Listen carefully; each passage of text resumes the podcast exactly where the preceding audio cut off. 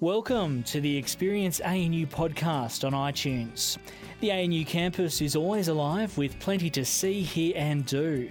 If you're interested in finding out more about events at ANU, then visit us at anu.edu.au forward slash events or follow us on Twitter at ANU underscore events. We update the ANU podcast regularly, so make sure you subscribe to never miss a talk.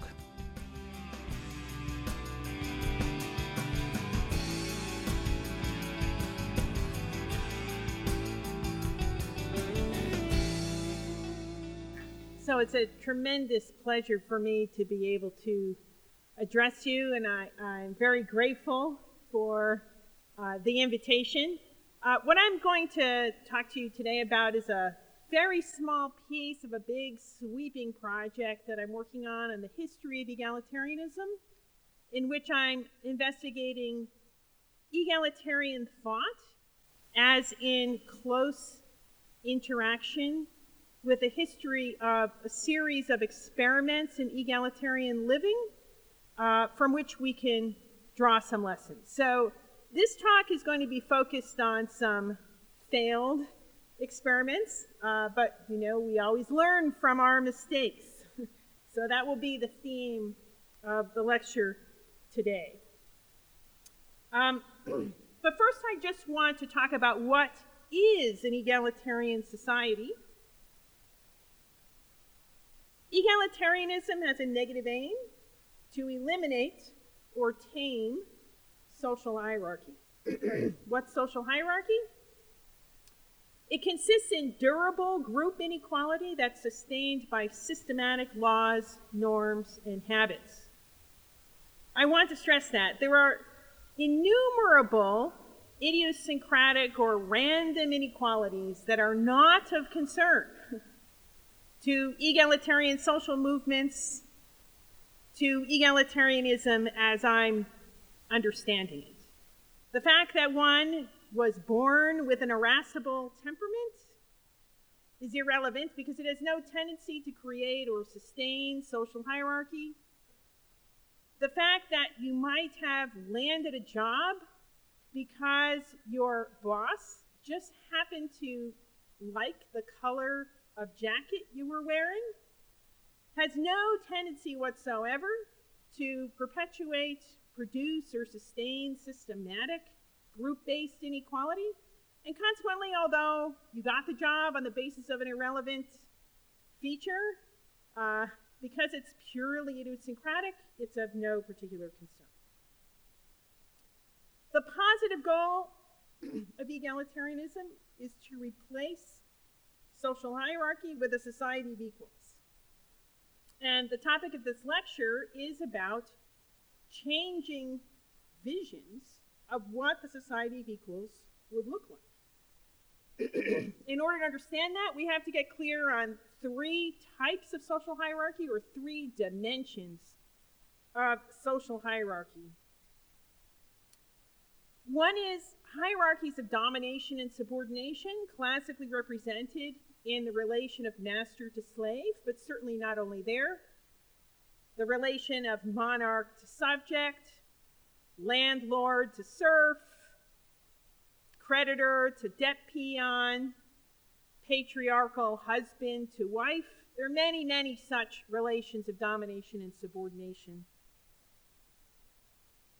Secondly, we have relations of esteem and stigma. Uh, here's a really great illustration of this from 1740. Who has to lick whose ass? Right? Who, who? Uh, right? Some people get honored, and other people, they're just the lowly, despicable ass lickers. Thirdly, we have inequalities of standing. These are cases in which some people count in the deliberations and conduct of others. Other people have to pay attention to their interests and perspectives. And by contrast, you have all the no counts here in the illustration, right? These poor people who are just filling uh, uh, Louis Philippe I's uh, gigantic stomach with more and more goods. So concerns about distributive justice are largely concerns about standing. but inequalities of standing also encompass concerns of epistemic injustice, right? Whose perspectives, whose testimony counts? How much weight uh, do, do, people's uh, beliefs have when they're engaged in discussions with other about, others about what to believe? So now I want to introduce to you the original egalitarian motive. That is, why is it that throughout the history of society, people have kept on coming back to the idea that we should create a society of equals? What's moving people? And here I'm going to draw on the very profound work of Christopher Boehm. He's a primatologist and anthropologist. A wonderful work I cannot re- recommend too strongly Hierarchy in the Forest. Boehm offers what he calls an ambivalence model of egalitarian behavior among despotic species.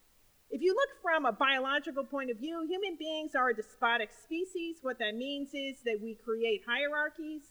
Just like all the other great apes, there's alpha chimps and beta chimps and so forth. And human beings create hierarchies as well. This is unlike uh, uh, you know, other kinds of species uh, which don't do that, which are not despotic. So we know that there are inegalitarian impulses in us.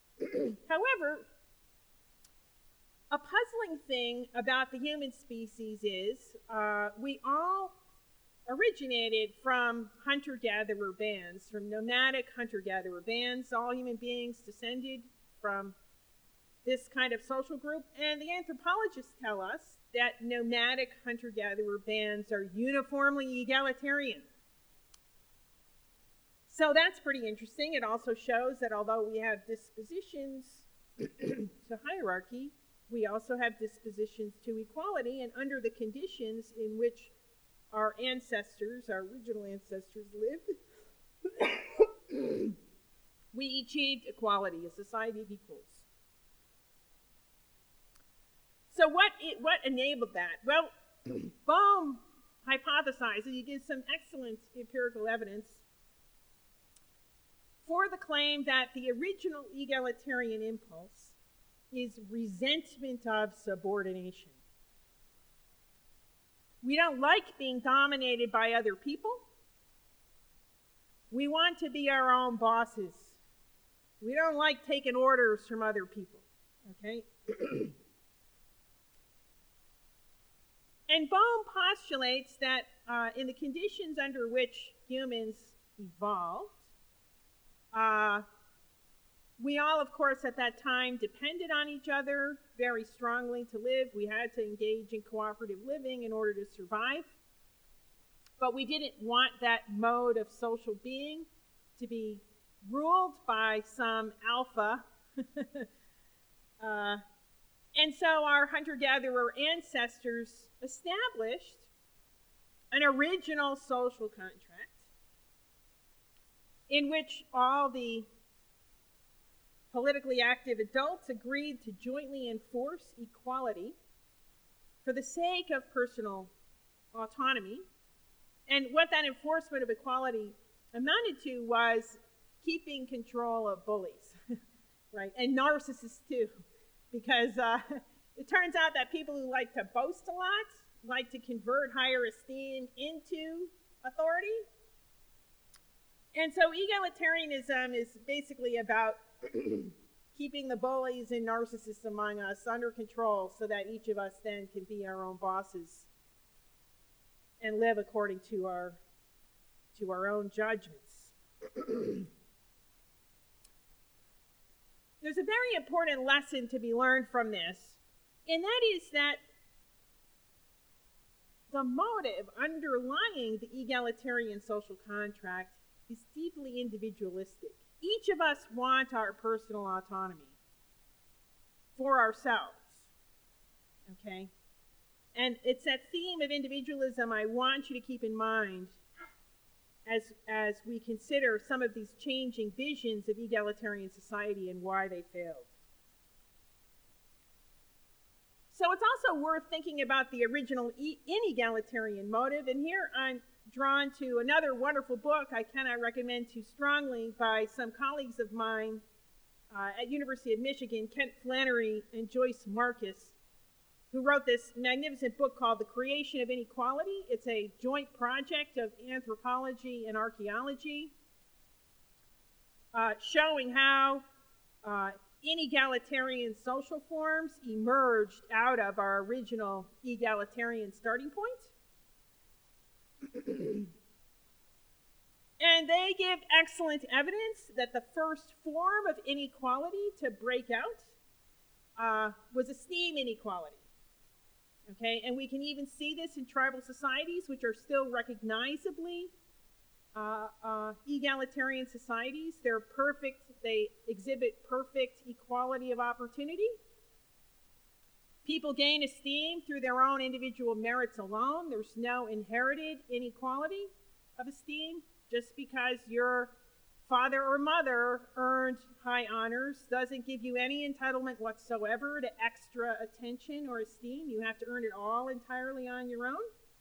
However, individuals do. Some of them show through superior uh, uh, trading, uh, through superior mastery of ritual, through superior ability to endure suffering and pain, through uh, superior mastery of medicine, uh, uh, warfare, other things, other skills that are good for the community, can earn unequal esteem.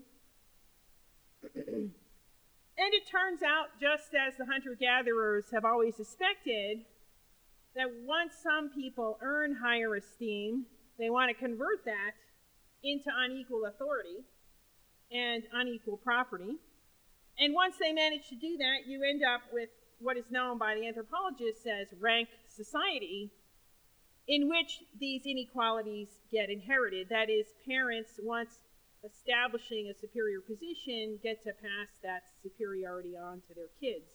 And then you start having recognizable, sustained, group based inequality based on lines of descent. Turns out then that Rousseau was right. okay? Rousseau postulated in his famous discourse on the origins of inequality that esteem competition uh, was the source of all other inequality. And now it looks like that seems to be probably true. And hence, to go back to the wisdom of our hunter gatherer ancestors, the key to securing a society of equals has to be to somehow to keep the bullies and the narcissists uh, within bounds uh, so they don't dominate us. Okay, so now I just want to talk a little bit about some different visions of egalitarian society, and we can basically order them by the scale of the society. So hunter gatherer bands are very small. You know, there are a few dozen people. Tribal society is a bit larger in the order of hundreds uh, uh of people. Uh, and so we can look at the modern egalitarian models uh, and think about them from a scale point of view in terms of sort of the fundamental unit, you might say, of society. And we're going to start off uh, thinking about individualist free market, broadly libertarian visions. Here, like the fundamental unit is the individual or maybe the nuclear family. Uh, and this characterizes 18th century liberals, commercial Republicans, anarchist capitalists as a kind of 17th and 18th century uh, egalitarian vision uh, that I find very interesting. And one of the things I want to stress here is that once we understand the origins of libertarianism, we'll see that it's a deeply egalitarian picture at its origins. Secondly, we could think of the fundamental unit as maybe the commune, a very small scale, but people living in larger groups than like just the lone individual or the nuclear family. Okay, and this is the vision we saw with utopian socialists, anarchist communists, all kinds of groups that I'll be looking at shortly. then we'll be looking at large scale collectivism, here, fundamentally, the picture is some kind of state communism, where the fundamental unit is the whole society, run centrally by the state, all under unified direction from the top. And fourth, I won't be talking about this, uh, but there are all kinds of mixed scale systems that egalitarians think about, where you have lots of different uh, uh, organizational forms at different scales that somehow how to mesh together, have to mesh together to create a society of equals.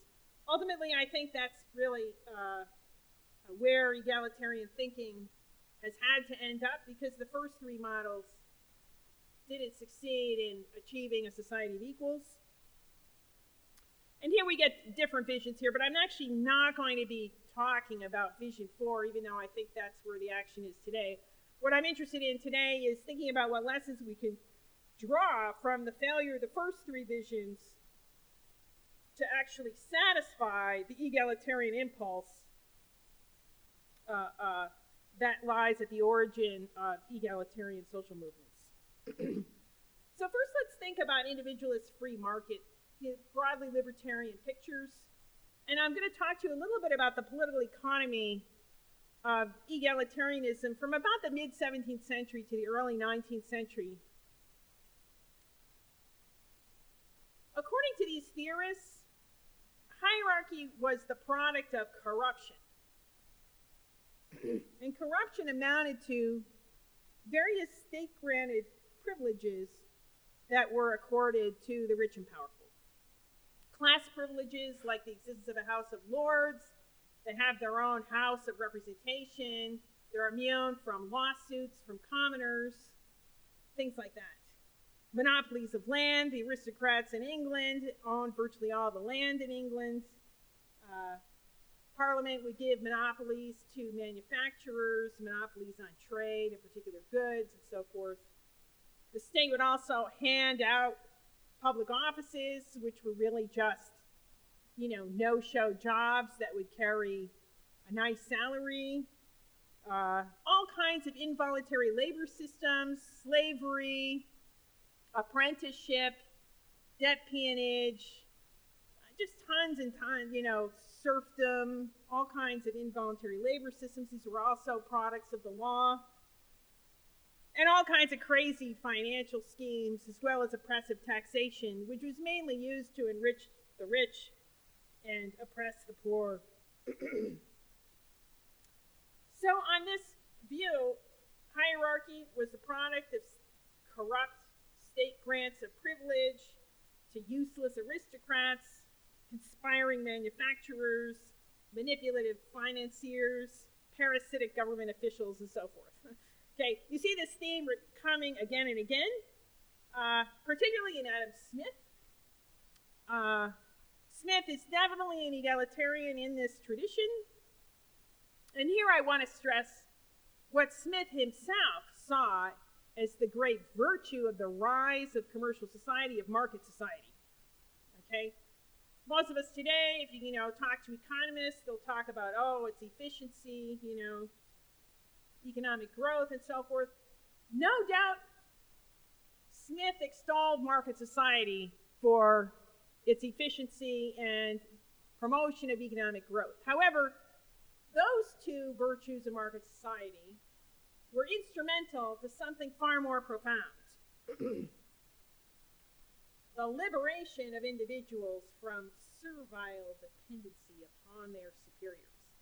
That's what Smith himself identified as by far the most important effects of the rise of market society and the reason why he thought it was so important to promote market society. what the rise of market society did was take people who started off as servants and retainers and tenants at will who had to suck up to their landlord and turn them into independent artisans and long term leaseholders and yeoman farmers who didn't have to answer to a superior's order because they were self employed. They were their own boss. clearly an expression of the egalitarian motive. Smith argues that this happens because commercial society motivated the lords to trade authority for empty vanity. this is one of my favorite passages in the in the Wealth of Nations. All for ourselves and nothing for other people seems in every age of the world to have been the vile maxim of the masters of mankind. but commercial society produced another possibility. Before the rise of commerce and trade, the lords had nothing else to do with their massive wealth than to share it out among their retainers, their servants, their serfs, their subordinates. And so they shared their property, but got subordination in return. There's always a price for what Smith called hospitality. Okay? uh, right? It meant that then, in return for getting your sustenance from the Lord, you would have to obey his orders and bow and scrape before him. However, the rise of commercial society gave these greedy lords another way to spend their money than by sharing it out among their dependent serfs, tenants, and retainers. For a pair of diamond buckles, perhaps, or for something as frivolous and useless, they exchanged the maintenance of a thousand men for a year, and with it, the whole weight and authority which it could give them. Right? Instead of spending it on retainers, they keep it for themselves and spend it on a pair of diamond buckles. Thus, for the gratification of the most childish, the meanest, and the most sordid of all vanities, they gradually bartered their whole power and authority. Okay, the causal story here is these vain, childish lords, with the rise of commerce, now they can spend all their income on themselves. But somebody has to be out there manufacturing the diamond buckles and the fancy ball gowns and all the other fancy stuff that they're now filling their houses with. Who are those people? Well, they're going to be independent artisans. He who has many masters has none, right? The artisans have many customers. They're not beholden to just one lord, they have some real independence. Similarly, on Smith's view, uh, uh, as people left the farms and went to the cities to become manufacturers and traders and so forth, the landlords wanted to raise rents on the farmers who remained. The farmers had a certain amount of bargaining power as a result of the rise of commercial society. And they said, look, if you want to raise rents, uh, you got to give us a longer term lease, long enough so that then they could invest in improving the property and improving their productivity and so forth. And hence the rise of a fairly independent farmer class as opposed to the servile, subordinate peasants uh, uh, of before. This is a recognizably egalitarian society. It is true that the landlords get to indulge their vanity, so you have esteem inequality.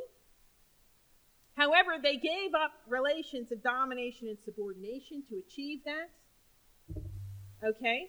So that's a big plus. And in addition, these vanities are pretty empty and childish. All you need to do is to cultivate good stoic virtue, and then you can look down your noses at these lords and despise them for their absurd and degraded system of selfish values.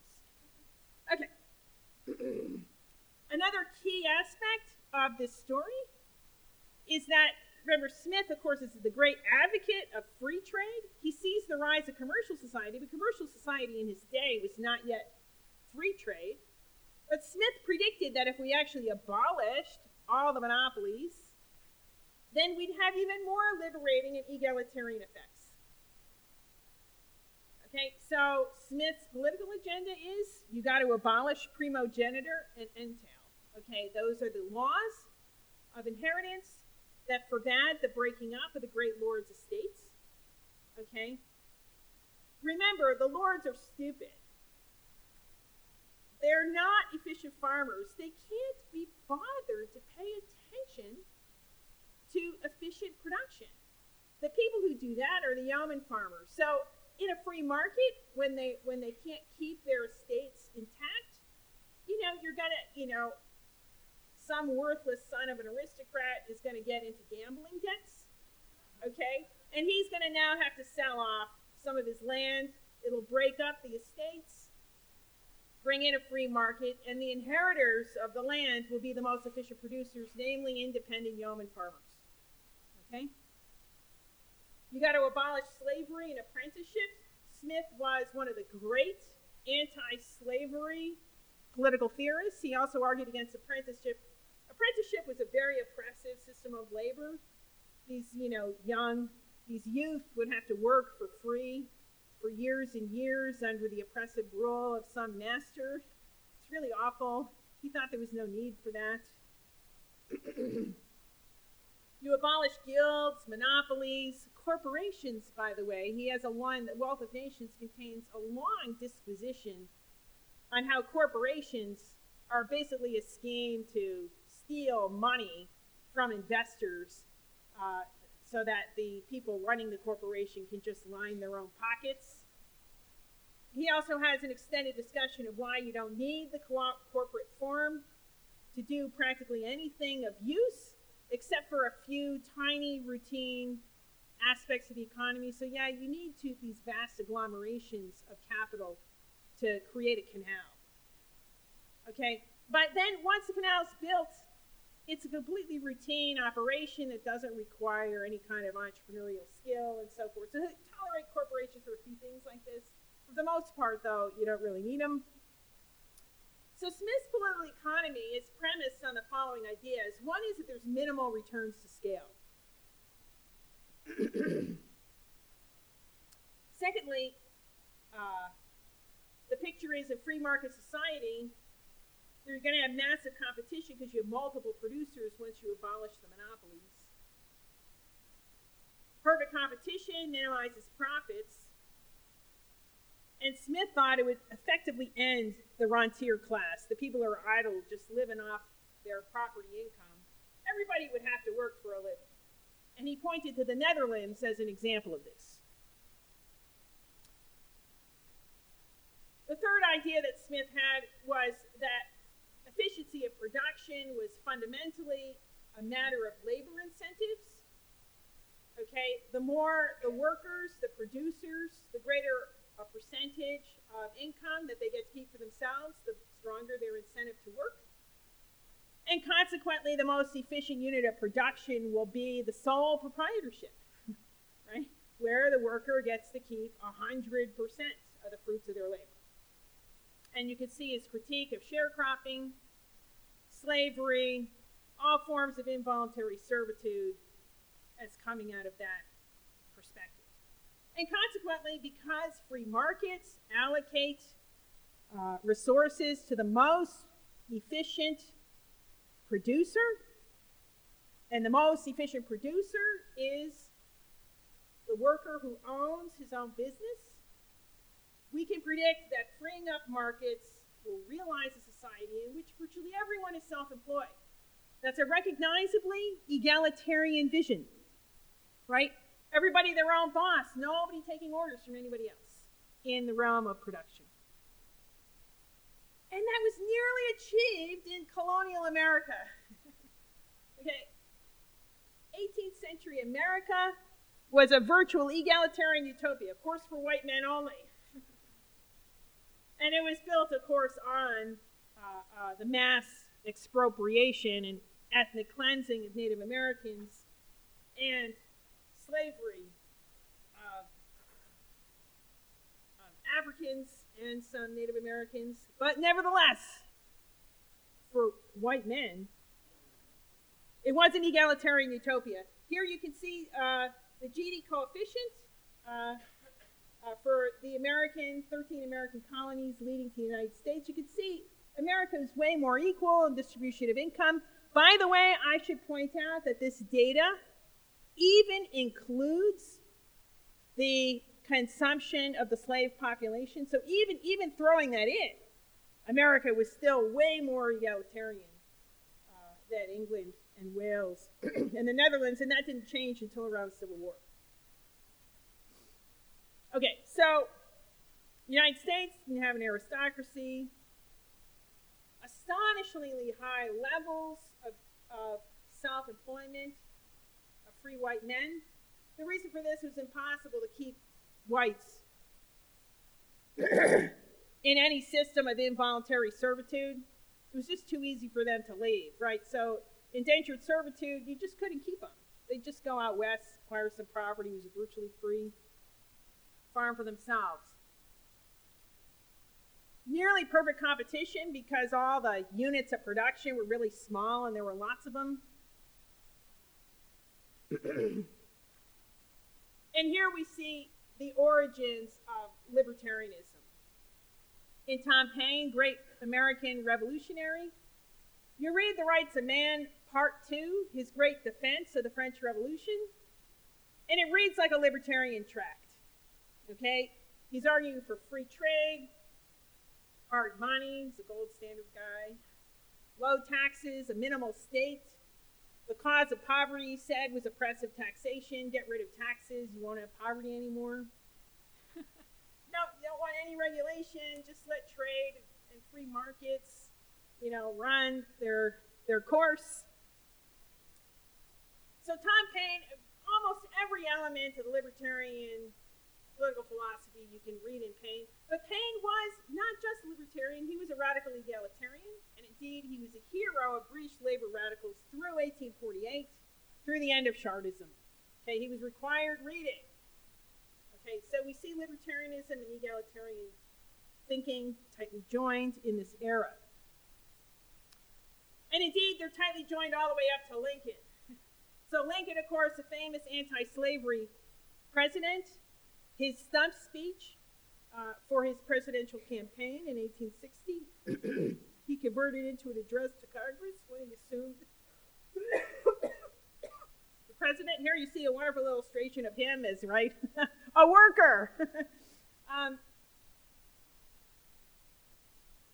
Lincoln's anti slavery position was based not only on regard for the human rights of the slaves themselves, he was bringing a message to the United States generally that equality of opportunity for everyone, including whites, was predicated on the abolition of all forms of involuntary servitude. Because the free society of equals is one of universal self employment. Sure, a worker starting off as a young person might have to work for wages for a little while. But then he'll be able to save enough money to buy a farm of his own or set up his own shop, be his own boss, and then in the just free labor system, he would then employ a couple of people only for a temporary position so that they could also save enough money and become self employed themselves. That was the great promise of the Republican Party. It's why, in addition to being an anti slavery party, they also uh, passed the Homestead Act. Go out west, be your own boss. now, this whole individualistic, libertarian version of egalitarian ended up getting shattered by the Industrial Revolution. okay, and fundamentally, I think, there's a problem of scale. Okay, you just had huge scale, massive agglomerations of capital, individual entrepreneurs, self employed sole proprietors just couldn't compete with that model. So they go bankrupt and then they become wage laborers. And hence, at the very same time that we have the Industrial Revolution and the rise of a sort of 19th century style of, of liberalism, we also see the rise of total institutions. Here's the Panopticon, which was Bentham's famous model of a prison, which he also said was a great model for mental institutions, schools, workhouses, poorhouses, factories, right? and so liberalism fundamentally changed its character. Okay, while liberals preached independence, freedom, and autonomy in polity and market, they preached order, routine, and subordination in factory, school, poorhouse, and prison. Okay? So effectively, what happened was that the Industrial Revolution reversed the implications of classical liberal ideas from the, from the 18th century. The labor regime turned from one of, you know, hopeful universal self-employment to wage slavery. Instead of the distribution of income and wealth moving from rentiers to workers, that direction reversed. Right now, right, the rentiers, people got more money simply in virtue of owning property, not because they were working. 19th century liberals used the ideology of competition against combinations of labor, but looked the other way when it came to combinations of corporate capital, where multiple investors combine and become a single person under the auspices of the corporation. The rise of the ideology of shareholder capitalism absolutely reversed the original liberal ideas. Right? Locke, 90% labor theory of value. right? Smith, labor theory of value. The source of all value is in labor, said Locke and Smith, great liberal theorists. Uh, but shareholder capital reverses that. The whole point of the corporation is to maximize the share that goes to passive property owners, not to the workers. And with respect to issues of governance or who orders who around, Locke, of course, originated the idea that mere ownership of property does not entitle one to boss anyone else around. But by the 19th century, with the factory system, ownership of the factory definitely did entitle the boss to order the workers around. So we have a complete reversal. Okay? Classical liberal ideas, originally promising free society of equals, ended up justifying social hierarchies of domination, unequal standing, and in their wake, unequal esteem. Okay? So, after the Industrial Revolution, the libertarian free market principle ended up supporting precisely what the original libertarians wanted to destroy three types so let's take a look at state communism. This is sort of a large scale egalitarian vision. Okay, and here I'm not even going to look at Marx. In fact, Marx is completely unoriginal. Okay, the original ideology of state communism was created by Gracchus Babeuf. Okay, in the French Revolution. Okay, and his conspiracy of equals was a real thing. He tried to overthrow the Directory. Uh, it didn't work out so well for him. he, he, he was given an opportunity to defend himself when he was put on trial for treason. Uh, and he gave an extended dis- disquisition of his political program, so we know exactly what he was up to. Uh, it, uh, it, his idea was you needed strict distributive equality. Okay, everyone gets exactly the same amount. Okay, and this would be enforced by abolishing private property, money, and markets. Establishing a comprehensive centralized state administration of the economy. The state would assign everyone their job and distribute all goods from a common store. Okay, everyone would just sort of produce and then they put everything into a common store and then the state would distribute it okay. He also wanted to abolish any kind of esteem inequality. Uh, he was a great fan of Robespierre's Committee of Public Safety and the Terror. Uh, the terror was there in order, Robespierre said himself, is we're going to make virtuous citizens by terrorizing them into virtue. you, know, you know, we've seen this, you know, we've seen this idea repeated through history. I mean, you see like the Cultural Revolution under Mao. Pol Pot also, by the way, was strongly motivated by uh, the idea of the terror. He was actually a French student. You know, these students of the French Revolution, they're always constantly drawing the worst possible lessons from that event. Okay. Uh, he recognized that in order to suppress esteemed competition, you needed comprehensive thought control and censorship because people really like to be well regarded and better regarded than their neighbors, so you got to suppress that. Um, another way to abolish esteemed competition is to give everyone plain uniforms. You can see Mao did that with the Mao uniform, right? Everybody same dress, and nobody has fancy clothes. You abolish the arts and sciences, again, straight out of Rousseau. right? Arts and sciences are just another way of corrupt people to kind of lord their like greater smarts over other people. so you just get rid of it all. right?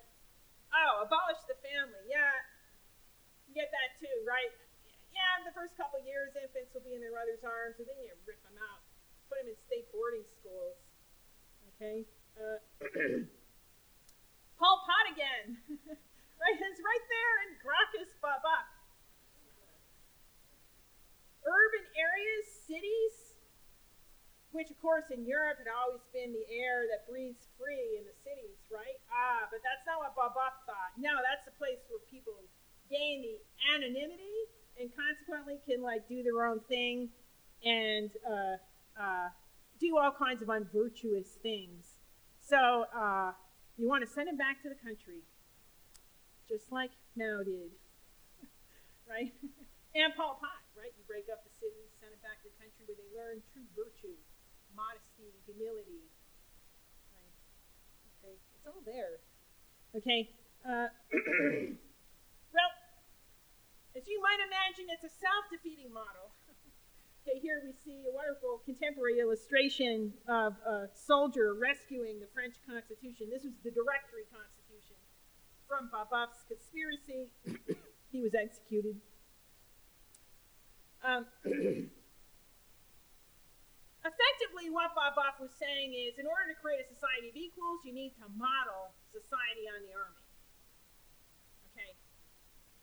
That's the only way to get strict material equality and to eradicate competition completely.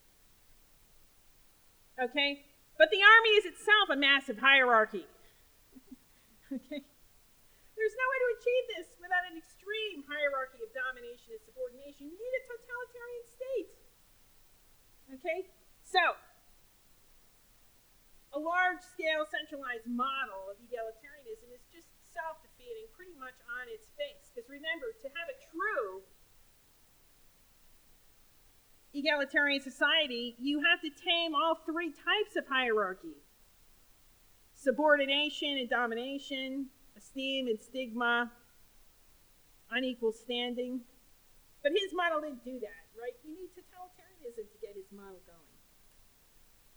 So let's think about the small commune model. Okay? This seems to be the eternal return of egalitarianism you look at the 17th century diggers, utopian socialists, Israeli kibbutzniks, 1960s student radicals, they're constantly thinking, you know, to create a society of equals, the fundamental unit should be these little communes. Okay? Uh, people are constantly returning to that vision. And perhaps, maybe, the thought is it's kind of like return to the original scale of human society. The scale of a commune is pretty similar to the scale of a hunter gatherer band. Okay? Um, now, in the 19th century, uh, one reason for advocating communes was that it seemed to promise escape from domination and the poverty of wage labor, in, you know, wage slavery, offer a more humane system in which within the commune people could be equals. Okay? But at the same time, the commune enabled uh, economies of scale scaled up from a sole proprietorship. So maybe they could compete with the big capitalist factories. But they're small enough still to enable everyone to participate in group decision making, some kind of participatory democracy. And the commune could also uh, establish distributive equality, or at least a you know, distribution according to need. And within the commune, people would be able to enforce social norms against esteemed competition. And this is widely observed in actual communes. United States again. Uh, uh, the playing ground for communal experiments in living. So here you can see a bunch of them from Maine down to Texas. Uh, this was the United States was the true place where most of these experiments were taking place. Not so much Europe. It was really hard to get these kinds of experiments going in Europe. And you can see a whole bunch of different ones here in the 19th century. Here I just give approx. These are very approximate numbers here, so you give a sense. The Owenites, the Fourierists, Icarians, Shakers. I should stress that these different forms of communal life weren't just units of production. Of course, they're also units of common living. And they engage in all kinds of other experimentation too. There was experiments with um, polygamy, free love experiments, polyamory, no love experiments like the Shakers. right? the Shakers, you know, they are all celibate. Okay, so how could they reproduce themselves? They ran orphanages. That's how they reproduced themselves. Now, as you can see here, they didn't last for very long. Indeed, the Shakers lasted longest, and this should give us pause about the viability of this model. If you have to be celibate to really last two to 20 years, there's actually one Shaker commune that still exists today. It has three people. They're very elderly. I don't think that's going to continue. okay? Turns out it's a very unstable model. These things usually fall apart almost as soon as they're created. or they last for a couple decades at most, except for those shakers. They kind of. I think you need a very special motivation to live in a commune for a long time. Okay, 20th century in America, uh, there was a communal revival in the 1960s, right? Uh, among student radicals. So we can take a look at how the Students for a Democratic Society imagine communal democracy to take place. They created a lot of student communes at the time. Right, you would have perfect equality. You'd minimize offices and roles and any powers of office. Nobody's bossing anybody else around. You rotate offices and so forth. Uh, they ran by consensus, right? You talk about problems until everyone agreed on what to do. Uh, these communes were based on strong norms of solidarity and friendship. And the students had intense commitments to a common cause, often dedicated to community organizing, organizing very poor communities to empower them to speak up for their rights. Okay. Now, all these communes also failed, or virtually all of them did. There's a few left, uh, but not very many. Why did they fail? Well, Robert Ellickson points to the transaction costs of production under a communal form. There's lots of externalities in a communal form. There's lots of incentives to shirk and grab, shirk labor and grab more stuff for yourself. And hence, there's a, you have to do a lot of monitoring to make sure that the system still works. You got to look. Everybody's looking over everybody else's shoulders to make sure that they're not shirking labor, grabbing more for themselves. And hence, you need a lot of sanctioning Private property, you don't need that because all these externalities are internalized. You're not working hard, well, you're going to have less production to consume at the end. So, transaction cost analysis tends to move us to smaller family units, nuclear families, something like that. And indeed, is what Ellickson observed with the Mormons. They started off with communal farms, they moved out to Utah, one big commune, but they eventually agreed among themselves to split it up into private property parcels. there are also transaction costs of decision making. This is really a great illustration from uh, Miller's book, Democracy Is in the Streets. He quotes one of the leading SDS members, Sharon Jeffrey Freedom is an endless meeting. right? Transaction costs of participatory democracy are spectacularly high. Right? Just spending your whole time he quotes a story in which one student commune, the radicals are, you know, organizing the poor and stuff, and they're exhausted, they're completely exhausted by this heavily intensive labor. And one summer day, it's really sunny, and they say, you know, maybe we could take one day off to go to the beach.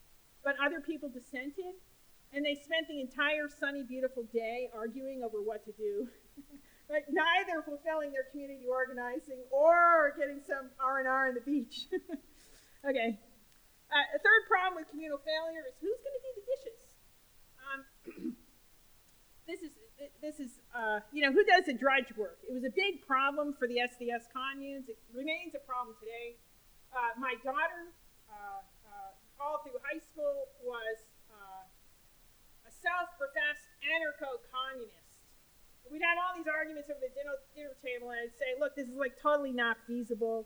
She said, oh, we don't need markets. Like everyone will just share. Like we'll be in little communes and we'll just, you know, use some app, phone app, to kind of coordinate what everybody needs, and you know, we'll like barter or something. And I said, you know, this really, you have a lot to learn. anyway, finally, she. Uh, we do have some cooperatives, some communes in Ann Arbor, and she befriended somebody who's a member of the commune. And uh, he, he invited her over just sort of hang out one day. And so uh, she goes there and she's like completely appalled. And she and I talked to her the next day and she says, You know, Mom, I'm not an anarcho communist anymore. And I said, What what made you change your mind? And she says, Because I visited this Ann Arbor uh, commune. The kitchen was.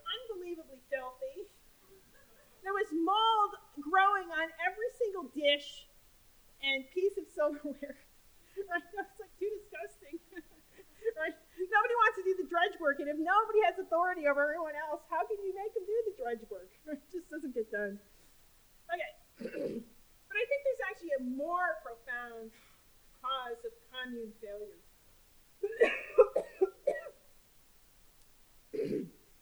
this is this is hypothesis now. I haven't completed my research on the communal form.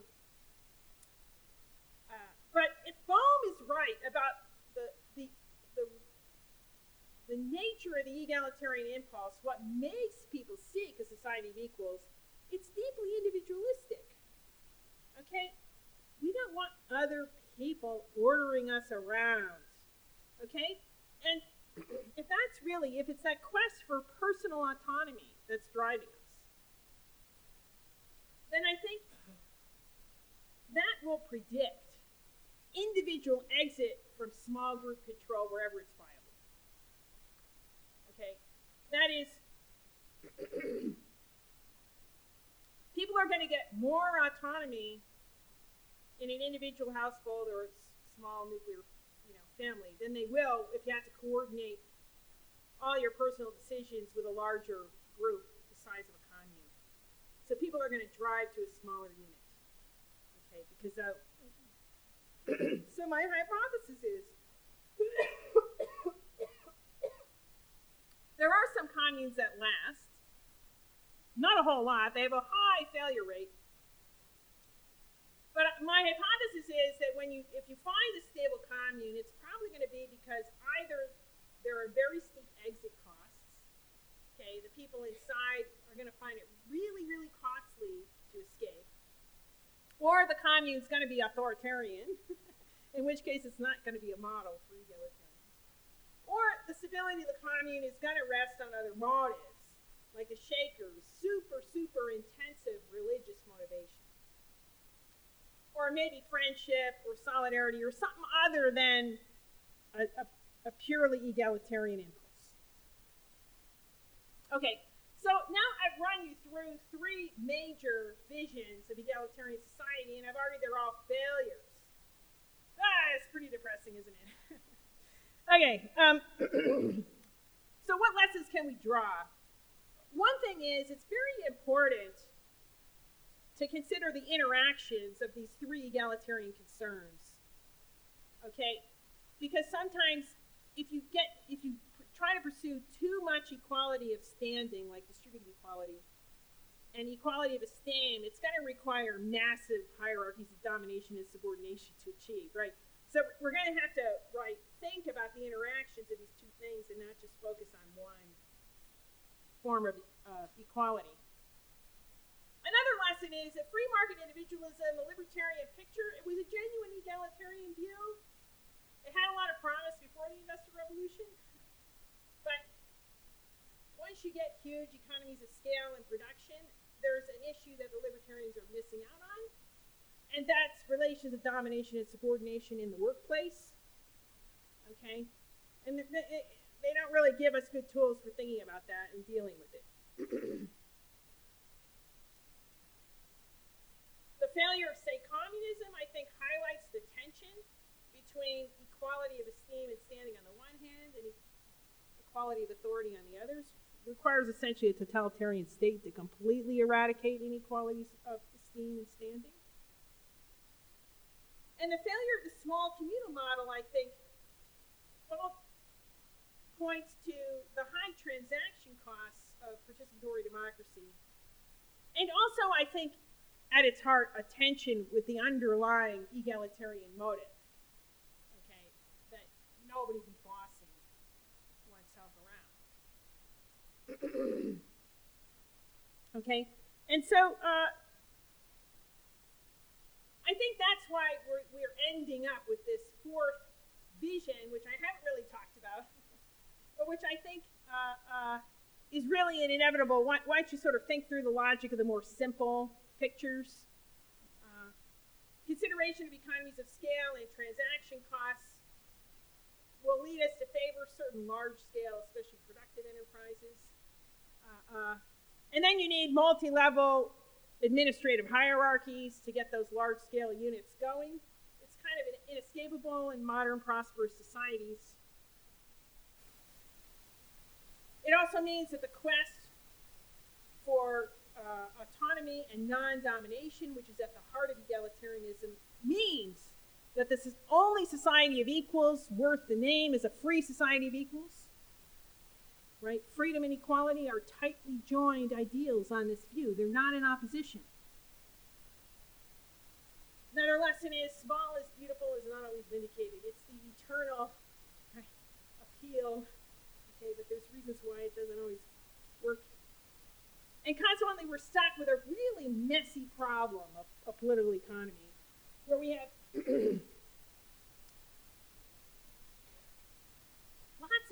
different organizational scales that are needed in order to solve different different problems. Okay, nuclear families, productive enterprises, large scale states. Lots of different scales are needed to solve all the problems we need to do. And consequently, we have this very messy problem because once you get large scale enough, you can't, participatory democracy is not viable you have to go to some kind of, in order to achieve a free society of equals, you need some kind of representative democracy. Okay? And then we have all the problems of democratic theory, right? That we have to work out about how to achieve that. How to achieve a successful representative democratic form for larger scale units, which can still keep a lid on the bullies and the narcissists among us a big problem that America is facing in the current presidential election. Okay, I'll leave you there. Thank you.